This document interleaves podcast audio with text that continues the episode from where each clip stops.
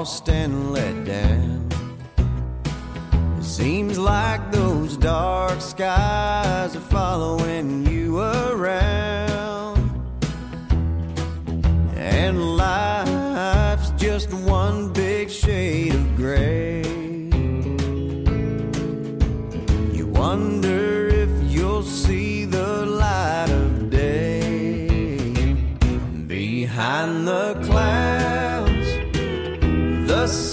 Hello，大家好，您现在收听的是汤儿电台小编聊汽车，我是怀东。大家好，我是严广。哎，还是例行的小广告时间啊！我们不光有这个音频节目，还有图片、呃文字，还有视频的这些内容。大家可以在微博、微信，还有像老司机啊、汽车之家这样平台搜“小编聊汽车”，就能找到我们的节目。啊，小广告播完了以后呢，咱们还是回到本期的话题啊。本期的话题呢，聊一聊最近的这个两个国家的政策啊，就是说。嗯，咱们国家我看前一段时间，反正可能快了啊，就是说燃油车禁售进行的这种时间表，可能说要提上日程了。这是一个。第二个呢，说是国家要开放很多限购的城市的这个禁令，那老百姓呢可能能更轻松、更随便买车了啊。这是你看着这俩好像是有点格格不入啊，是有点蛮拧的，是吧？的政策。那咱们今天呢，就来聊聊说为什么这两个政策背后的一些逻辑，或者说是为什么有现在这样的政策啊？咱们先来说说这个燃油车禁行啊，禁售的这个。这个不光是中国，然后我查了一下资料，发现很多国外的呢也都有提出这样的时间表。呃，给大家捋一下，比如说像荷兰、挪威。啊，这样的国家说呢，可能二零二五年，燃油车就进入这个禁售了。然后德国、印度呢是二零三零年，法国、英国呢是二零四零年，啊，基本上是未来的二三十年吧，这个都是陆陆续续了。中国呢，其实呢没有明确的时间，说到底，呃哪天哪年没有一个准确的时间。但是我看，反正有人说是二零四零年，也有人说是二零五零年。属于说是没有一个官方的，只是说大家可能啊，这个叫做什么了，揣度国家的政策啊，没有具体的这个一个准确的时间，只是揣度。但是说有一个算是比较官方的，就是说海南自己当地决定，二零三零年以后啊，就是不在海南不再允许销售这个呃燃油车了啊，可能要全面转到新能源这块儿。这是大概的这么一个情况，就是说是各国吧，政府主流国家吧，最起码是啊，都在开始这个燃油这个啊禁售的这么燃油车禁售的这么一个过程。呃，咱们先来别的国家跟咱也没关系，是吧？它到底哪天禁呢？跟咱毛关系没有，咱就来聊聊咱中国，是吧？这个是大家跟咱生活切身相关的，说，哎，说首先呢，咱们进这个。燃油车的目的是什么？那国家制定一个政策，它总能不能是领导这个是吧？就是脑拍脑瓜子一想，说我我就想干这事，那不可能。那背后肯定是有多方的考虑跟考量的。那咱国家进这个燃油车，其实无外乎就是三个目的，咱们一个一个捋。首先是能源安全啊，这个是其实是最大的目的。我先给大家再列一组数据，大家可能就惊着了。你知道就知道中国的现在的石油能源安全有多不安全呢？按照咱们国家海关的公布的数据呢，二零一八年咱们中国大陆的这个共进口了这个原油是多少吨呢？是四点六二亿吨，四点六二亿吨，总金额呢是一点五九万亿人民币，啊，是这么多钱，大家还没有概念对吧？那。整个二零一八年，咱们一共从海外进口了多少商品呢？一共总的贸易额是十四万亿人民币，十四万亿。而石油单单这一项商品就是一点五九万亿，大概占了百分之十还要多，可能大概是百分之十一。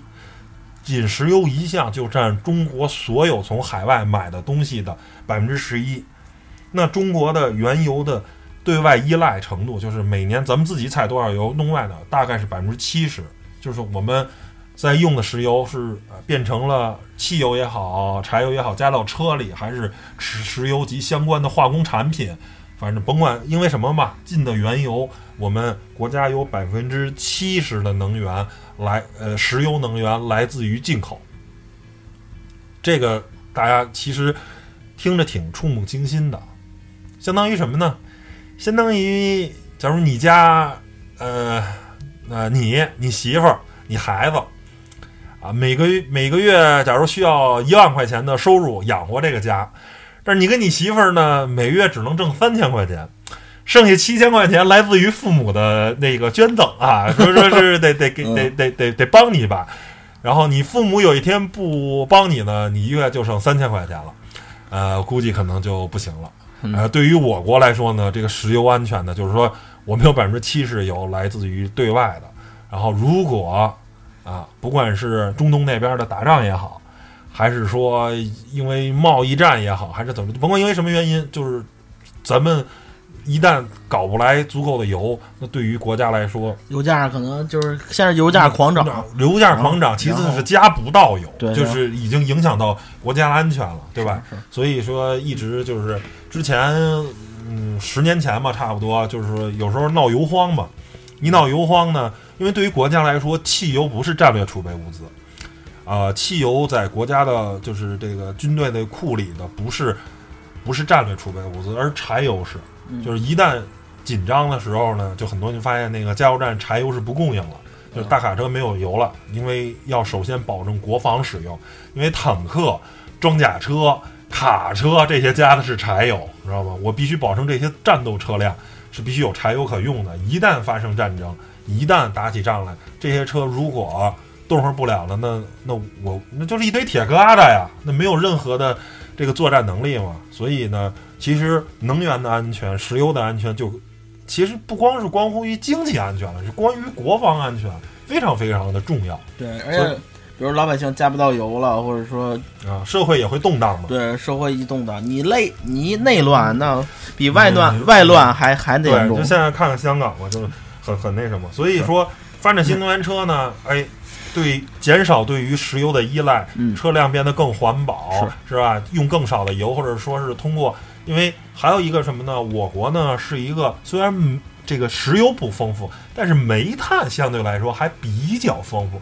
而且核电技术呢，是吧？现在也是处于全世界比较领先的地位。那如果用纯电动车，是吧？就可以把对石油的依赖转化成对化石能源，嗯用用核电也好啊，风电也好啊，水电也好啊，还是用用咱们这个烧煤的电呢也好，我等于转化了一部分石对于石油的这种需求，然后整个对于国家的能源安全来说是非常重要的。所以这是我国为什么大力发展电动车、禁售燃油车，这是一个第一重要的就是能源安全，别的都是扯淡，在国家安全的这个这个这个前面，那什么都是浮云，对吧？国家。你就是你没有大家哪有小家呢，对吧？国家的能源安全跟国防安全都保证不了的话，你个人的也也就谈不上有什么安全不安全了，对吧？对这是对第一个重要的。第二个呢，就是说我们是吧，中国制造是吧？大家现在都特别骄傲，我们有像 DJI 大疆，我们有像华为是吧等等的这些科技企业，现在在全球各个领域都是非常非常的强。但是呢，就像中国足球一样，中国汽车工业一直是一个不太争气的。啊、这个项目是是吧？我们跟欧洲或者美国的，包括日本的这个发达的国家的这个汽车的呃水平，我承认我们近二十年可能有取得了长足的进步啊，但是呢，呃，差距也是明显的，对吧？差距还是存在的。呃，而且是不小的差距。是那，但是在电动车领域呢，相对来说可能比传统燃油车，它技术不太一样。就是我们一直是造发动机不带零的国家，这个不光是飞机发动机、汽车发动机、坦克发动机，我们造任何的发动机都不带零，对吧？因为对于这个汽车来说，发动机是一个非常重要的东西。是但是我们你说车身啊、钢什么的这些都没问题，咱们在钢铁行业是顶级的。嗯，那通过电机来取代发动机，是吧？包括我们在锂电池这个这个电池技术上，其实也还行。所以说，通过发展纯电动车或者新能源车，其实我们完成了一个相对来说技术上的弯道超车，对吧？你比如像，虽然大家都看不上，但是你不能不否认，你你必须得承认是北汽集团是现在全球第三大新能源汽车生产商，它的北汽的 EV 啊、EU 这些系列是现在全球销量第三的，是吧？是全球第三大新能源汽车的制造集团。那那我们从某种角度，当然它是受政策所所所推崇的，所以北汽卖的这么好。但是它也确实，如果再造燃油车的话，我想北汽这种企业是永远不可能，甭说前三了，我觉得前十都没戏。对但是通过制造新能源车，它成为了全世界第三大汽车呃新能源汽车的，尤其是纯电动车的这个制造制造集团。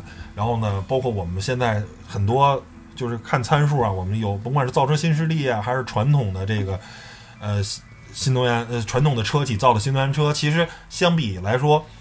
呃，欧洲啊，比如说像奥迪的那些啊，或者奔驰的那些纯电动车，大家一看，其实发现差距啊，我承认可能是有，比如说像像一些技术上面，或者说是在某些方面，三电系统可能都不比他们差了。其实我们离这个离离这个这个国外的，就是差距要远远比在燃油车、汽油机跟柴油机上的差距小得多。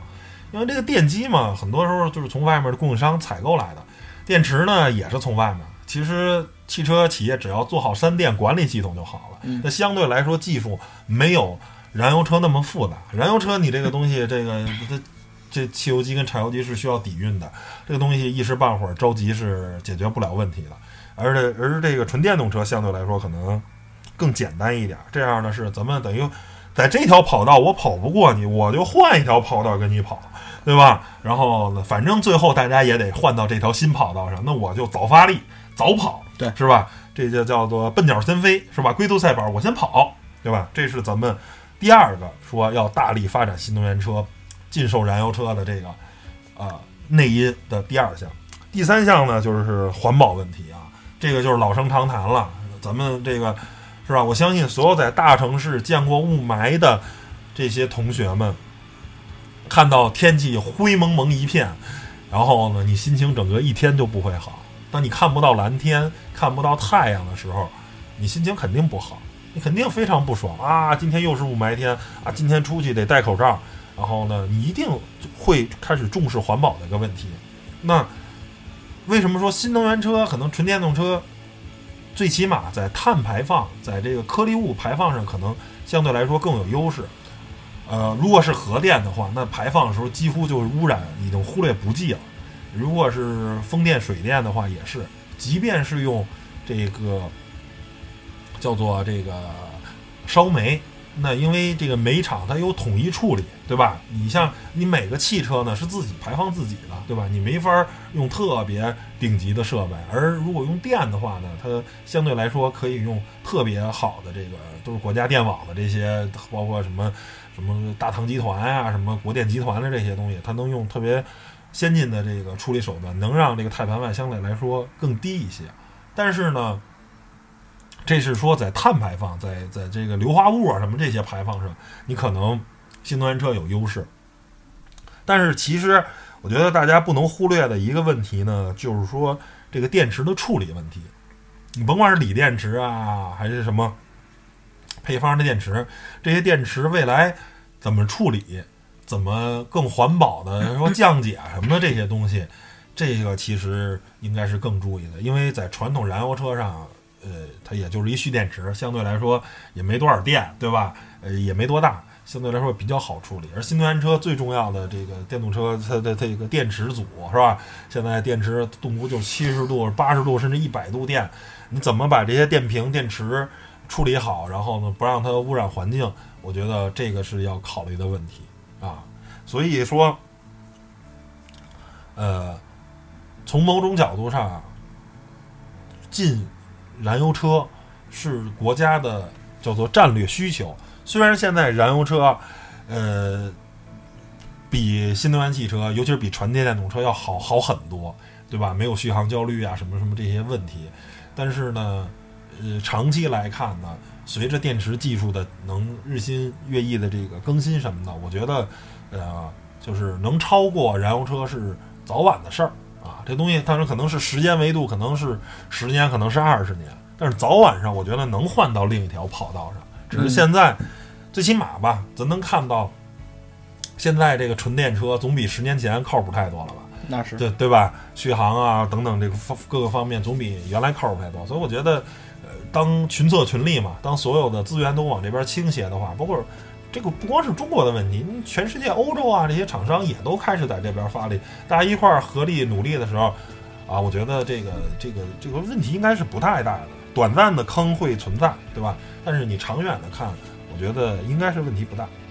还有一个就是说，这个政策啊，说进了纯燃油车啊，这个不好什么的，比如说在很多领域啊什么的，可能还有需要什么的。我觉得这个现在啊，所有的东西啊都是没有叫做盖棺定论，所有的东西都是大家传言什么的，就是大家可以参考另一个我国的国策啊，在曾经的时候叫做计划生育是我国的基本国策，那是不一家只生一个好，那是毋庸置疑的，是不可辩驳的。但是随着中国人口的老龄化，随着这个生育率的降低，那现在是已经叫开放二胎了。我相信啊，在不久的将来，可能连二胎都没有限制，就是您随便生了，对吧？因为中国已经开始进入一个生育率低的这个循环了，对吧？所以说，国策是根据于社会的基本面儿在改的。连曾经那么基本国策，那么认为铁定中国人多就必须要控制生育，这是这是毋庸置疑的，在当时那个时代。咱就是呃说这什么吧，说这个这个这个新能源限购，你说啊、北京咱新能源限购行，上呃，燃油车限购，就是就是燃油车限购可以，就是不让卖了，呃上海行，然后内蒙你说不让卖，你让人怎么办？对啊，是吧？你电池到达那个技术了还行，你不到那个技术，你让人怎么开电动车就？比如说新疆，嗯，从一个地儿到另一个地儿，随随便便两嗯两千公里，对吧？你人家省内的交通，对吧？所以我说，他说这都是相对的这种，就是大家啊，不要那么低估咱们国家领导对跟工信部领导这个嗯什么，人家也不傻。对吧？限购，比如说像海南，海南一共也没多大，环岛绕一圈几百公里，对吧？人家那儿又是纯旅游的，嗯对您别给我排放尾气，咱就用电就得了。所以说，在那儿先试点先行嘛。所以我觉得还有，就刚才咱说，你说那些欧洲国家嘛，啊，也不大，都恨不得还没房山大呢，是吧那？你说的也行，差不多跟河北那么大我知道，我知道，就是就大差不多那意思吧，嗯也没多大。你说他那儿限就限吧，人也没多少，嗯他们当然好实行，大家也不要太担心啊。说国家哪天不让放心，开这车了，不让怎么着了你放心，这个政策一定是跟着技术啊什么的，你你逼着是吧？大家这这东西它也不现实，对吧？反正这个东西不不用担心，技术到了该限也就限了，对吧？就跟说现在你还允许国一排放的车销售吗？对吧？你现在还允许不装三元催化器的车销售吗？对，啊一点儿一点儿来的。哎，这都嗯是你上上来的时候，你要是过去在过去车都没有三元催化，对吧？二幺二什么的，那个老解放都没这，嗯哪有这这玩意儿环保什么的，能能开能走就不错了，对吧？那当时是在当时那个历史环境，你现在那车咕咕咕冒黑烟，那警察还能让你在马路上跑吗？肯定得摁你啊，嘛呢，对吧？咱再说一基础的，咱油的标号自己都降下来了，原来还是九三九七呢，现在是九二九五，就是咱们油的标号都没有达到国外的要求呢。咱先还咱就不要再说什么什么啊是呃取消燃油车这事儿了，就是你的燃烧排放标准还没到呢。对，所以就是说，这东西都是一步一步来，到了那个时间节点，它自然的，很多时候都是水到渠成，你不用着急，你知道吧？你这个都不存在的。还有一个就是说，禁售燃油车指的是纯燃油车，对吧？嗯嗯，因为对新能源车的定义很广，大家现在啊一说新能源车，大家可能都认为都是纯电动车，对，插电的，哎啊，但是现在其实新能源车不包括纯电动车，混动车有强混，甚至说有四十八伏这个电源的车，它是弱混车，它嗯也是新能源汽车，嗯，对吧？你对新能源汽车这个定义其实很广的，包括增程式啊什么的。那新能源的方式，氢氢燃料电池，氢燃料的方式非常多，多到就是就种类非常丰富，它只实现了纯电动车，对吧？包括之前可能丰本田呃那个奔驰有一个新闻，也是说啊，我们不在燃油内，它指的也是纯纯燃油油车，对对，但是如果增加了四十八伏，增加了混动等等的，就是说在长期咱比如就这样，比如咱就就像本田那是，嗯。比如像奔驰，就是我就给它增加了一个呃弱混的这种，嗯。我就是在起步或者说它需要很大扭矩的那一下我用电，但是我跑起来跟那个油车用的是一样，不是就是跟那个纯油车用的是一样的那个。匀速的时候还是用的这个，对，这样会更合理，会更排放更低，可能，其实嗯，它电动这个其实就是一个发动机跟电动机啊，各叫各取所需，是。就是一个电动化的一个过程，就是说避开燃油机的叫做高负载、对对高高能耗的在这个区间起步和加速那一刹那的那个高然后呢用高消耗，对，用电机，然后完成储能，然后呢，哎，用电机的这个供氧，就是大家叫做两条腿走路，对吧？电机也有它的低速的区间，对吧？你比如说跑高速，电车可能就就能耗挺高的，对吧？就没有匀速的，假如九十巡航，就不如燃油机更更加的节能，对吧？对，所以就是说，国家也不傻，对吧？我就我你就一定相信国家不傻，一定没问题。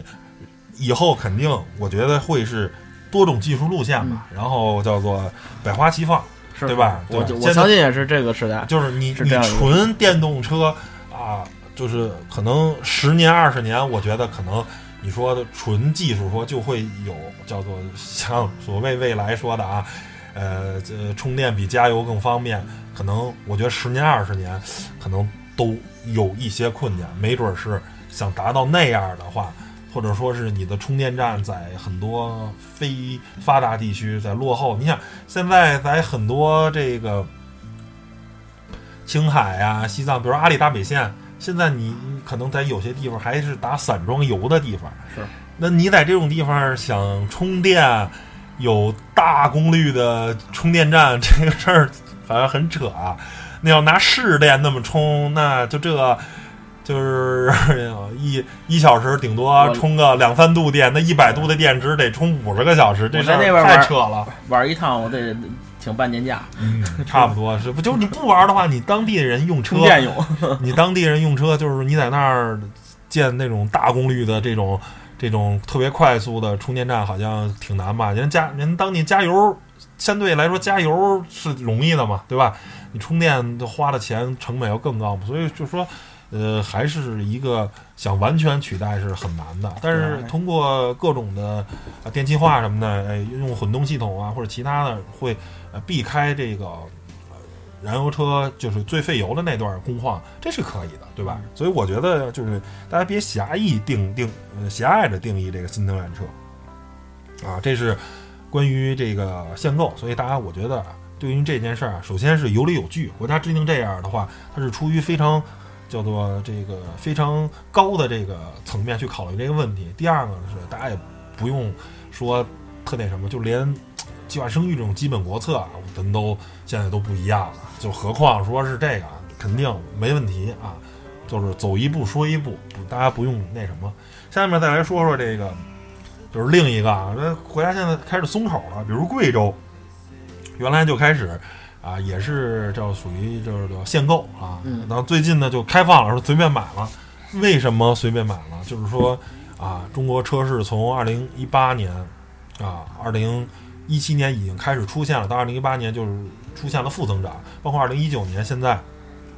整个的大市场环境都不好，对，而且我知道的很多的车企啊，都属于原来是很很有名，什么力帆啊这种，对吧？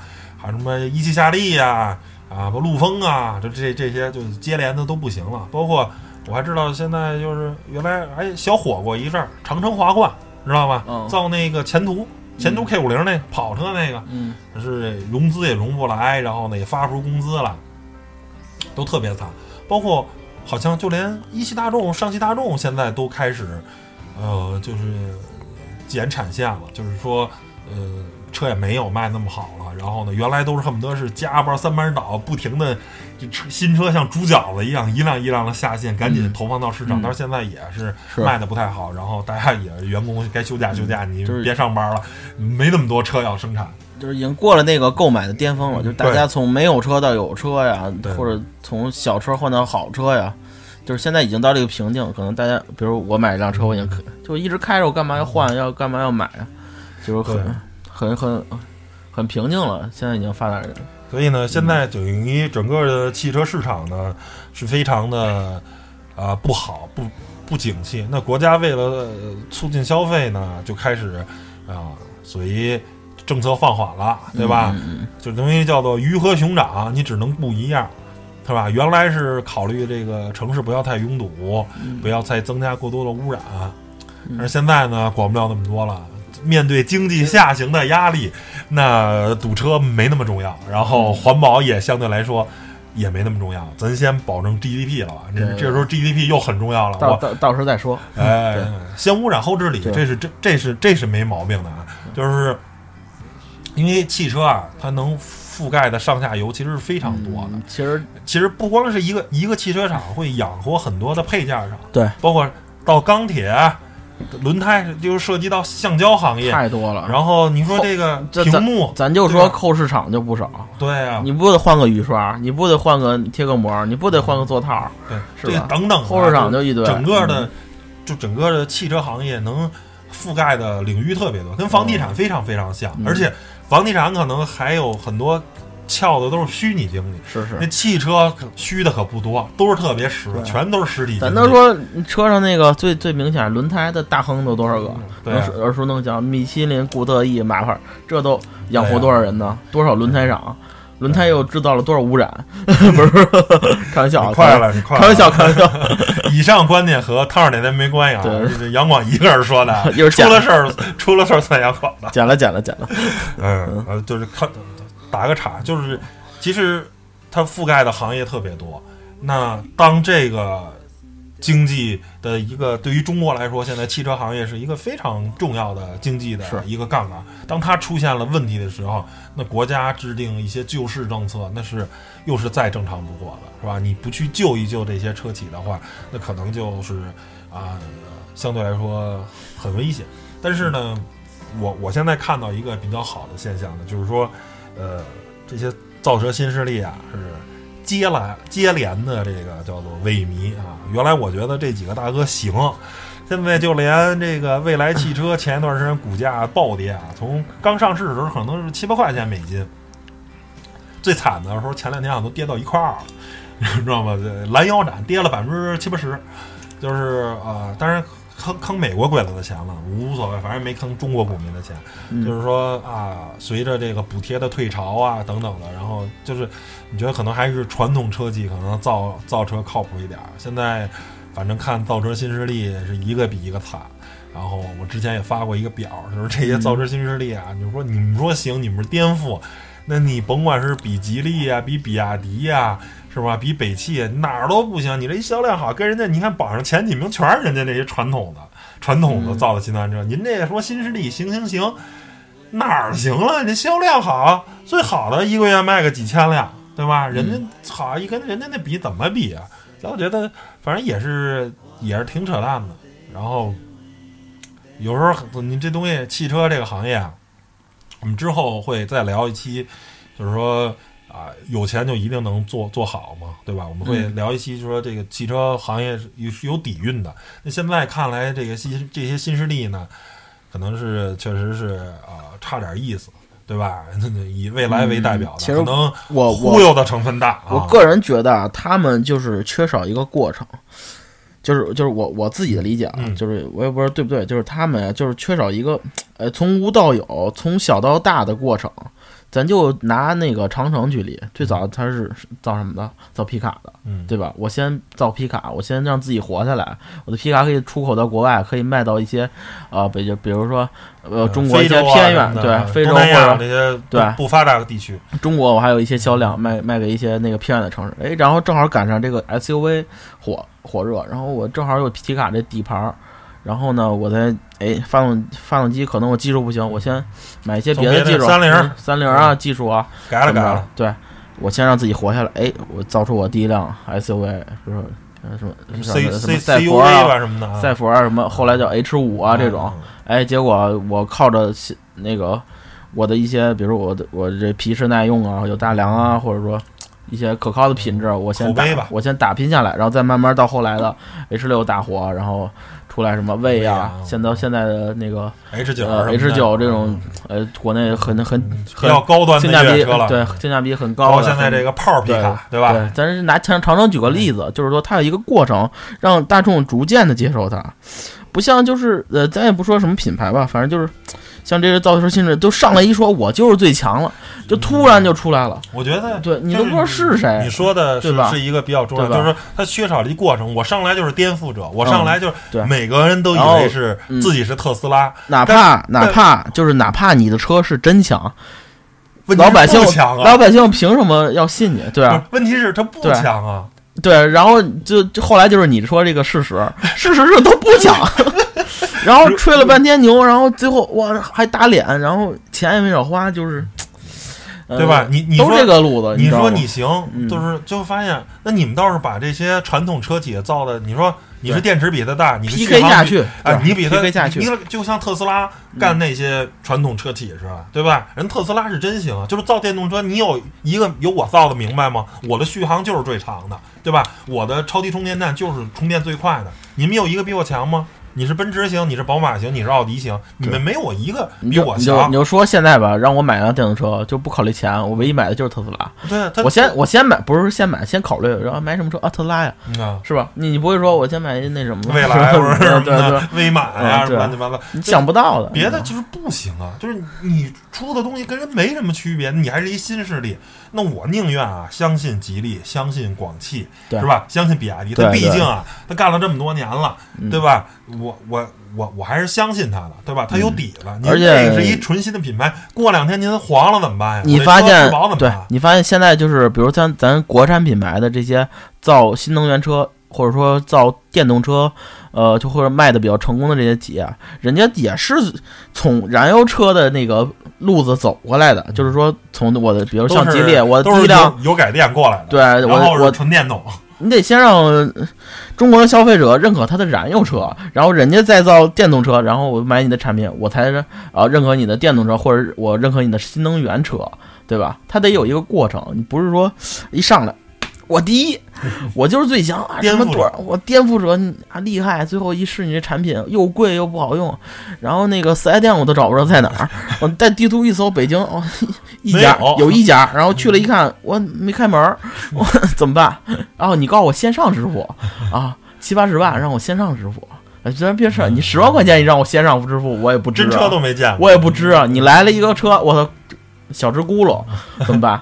对吧？咱中国中国就是，我觉得买个什么电视啊、手机啊，线上还行。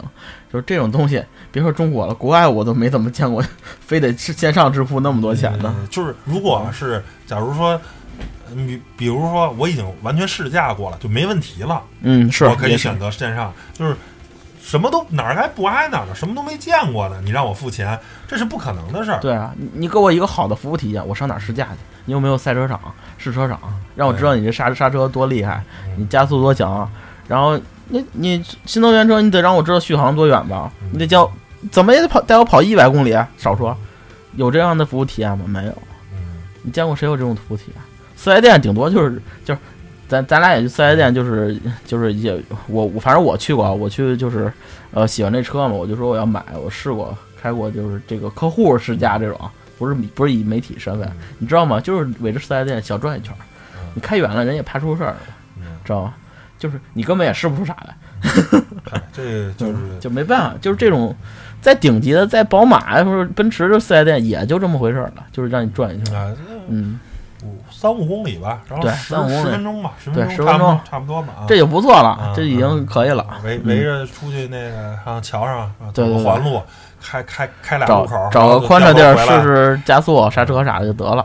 嗯，所以，呃，说了这么多吧，就是说啊，这是两套逻辑，对吧？呃，限燃油车是一套逻辑，啊，开放这个很多城市的限购又是一套逻辑，这是等于说是代表着国家不同的。嗯其实我觉得，呃，最后再说两句啊，这个做国家呢，这个政策呢，其实呢也是叫做中国的这个叫做中庸之道，太极，就是实际上呢，禁售燃油车，这个更偏向于哪个部门？是环保部的这个这个他们的诉求利益，我为了国家环保，对吧？等等的这些，然后当然还有上层到能源那那那些啊，就是一般情况下属于就是算最普及的第一件事就是环保，这属于环保。而促进燃油车这个大家赶紧买，这是工信部。本来这俩部啊，它永远其实就是一个矛盾的对立体，是吧？一个就是发展经济，工信部我负责什么？我负责把国家的经济给搞好，我负责把中国的工业跟信息技术给搞到全世界最顶级，对吧？那是搞工业一定会产生污染的，对吧？就是原来可能在对于咱国家说环保是很不重要的事儿，先污染后治理嘛。这个是逻辑上是没有问题的，因为如果你不把经济搞上去的话，你就就说白了，你想治理污染，你得有钱呀，你得有技术，对吧？经济都没上去，你环境再好，干嘛？对吧？那那你就别搞经济了吧？那那咱咱就就咱就纯弄一农业国家吧，就别搞工业，因为只要搞工业就会污染环境。原始社会嘛，打猎这是这么事。所以说这是这这是一定的，就是所有的欧洲的国家，你现在看美国或者欧洲环境那么好，它也是经过了工业污染，重新再反过来把落后产能、低端产能又推回到以中国为代表这些发展中国家，他才完成了。包括前一两前两天我看了一个白左的小姑娘。在什么世界什么一个联合国的一个大会上，啊，痛哭流涕，痛诉说所有的发达国家啊，这个国家领导人就是骗子，然后呢，就是怎么样怎么样，然后我们的环境的保护啊，就是做不好，然后呢，我们这什么，其实我觉得这个就是白左思想非常非常可怕，就是哦，你们发展经济了，你们日子过好了，你们享受了这个工业革命带来的这个好日子了，然后呢，现在呢，轮到。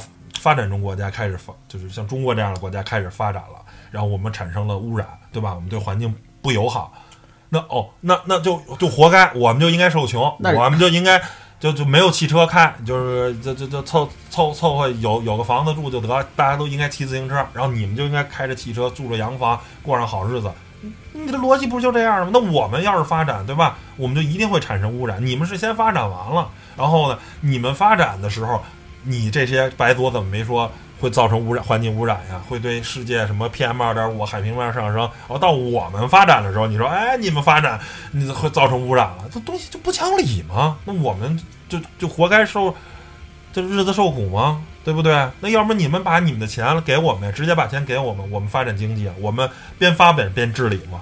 对不对？你又不拿钱，然后你只是一味的指责我们不应该发展经济。你没事，你让我，你让我们中我们国家人没事上你们那儿住去，是吧？咱换着，是你到我们那儿体验一下这个农业劳作，我们体验一下你们那种就是工业的现代化，那种那种那种叫什么？那资本主义生活，就是我们回来再那个反思，对吧？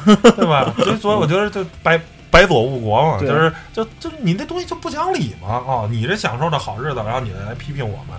对吧？就就很扯，所以我觉得，就国家地政制定这个政策也是，都是两个部门相互的博弈吧。然后你国家也是在这个博弈中，啊，这个摇摇晃晃中向前走，对吧？你也你你只靠工业，一味的工业不考虑环境污染、环境的这个保护，那肯定不行。最后呢，真的是就给子孙什么青山绿水都全都留不下了，那肯定不行。但是说你也不能我死守的环保啊啊，一一刻这工业都不能搞，一点污染都没有。那这样的话，那那那就原始社会了。那这样的日子，对吧？那肯定也不行嘛。咱一人弄一草裙，拿一那个标枪，穿穿什么衣服？穿衣服化工染料就污染，对吧？污染河流。脱了啊！大大家能能能能用树叶子围一个那个，你树叶子都不行，你你揪树，揪树也也也也是抹点灰得了，抹点泥，对，是吧？抹点泥。开个玩笑啊，半半岔着把这个事儿稍微说一下，行吧？那关于本期节目啊，国家两个政策的这个呃节目就聊到这儿，谢谢大家收听，然后咱们下期再见，拜拜吧，拜拜。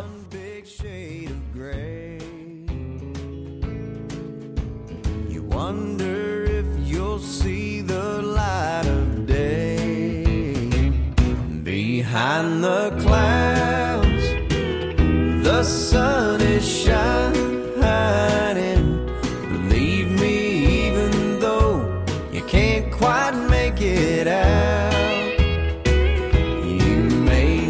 See the silver lining,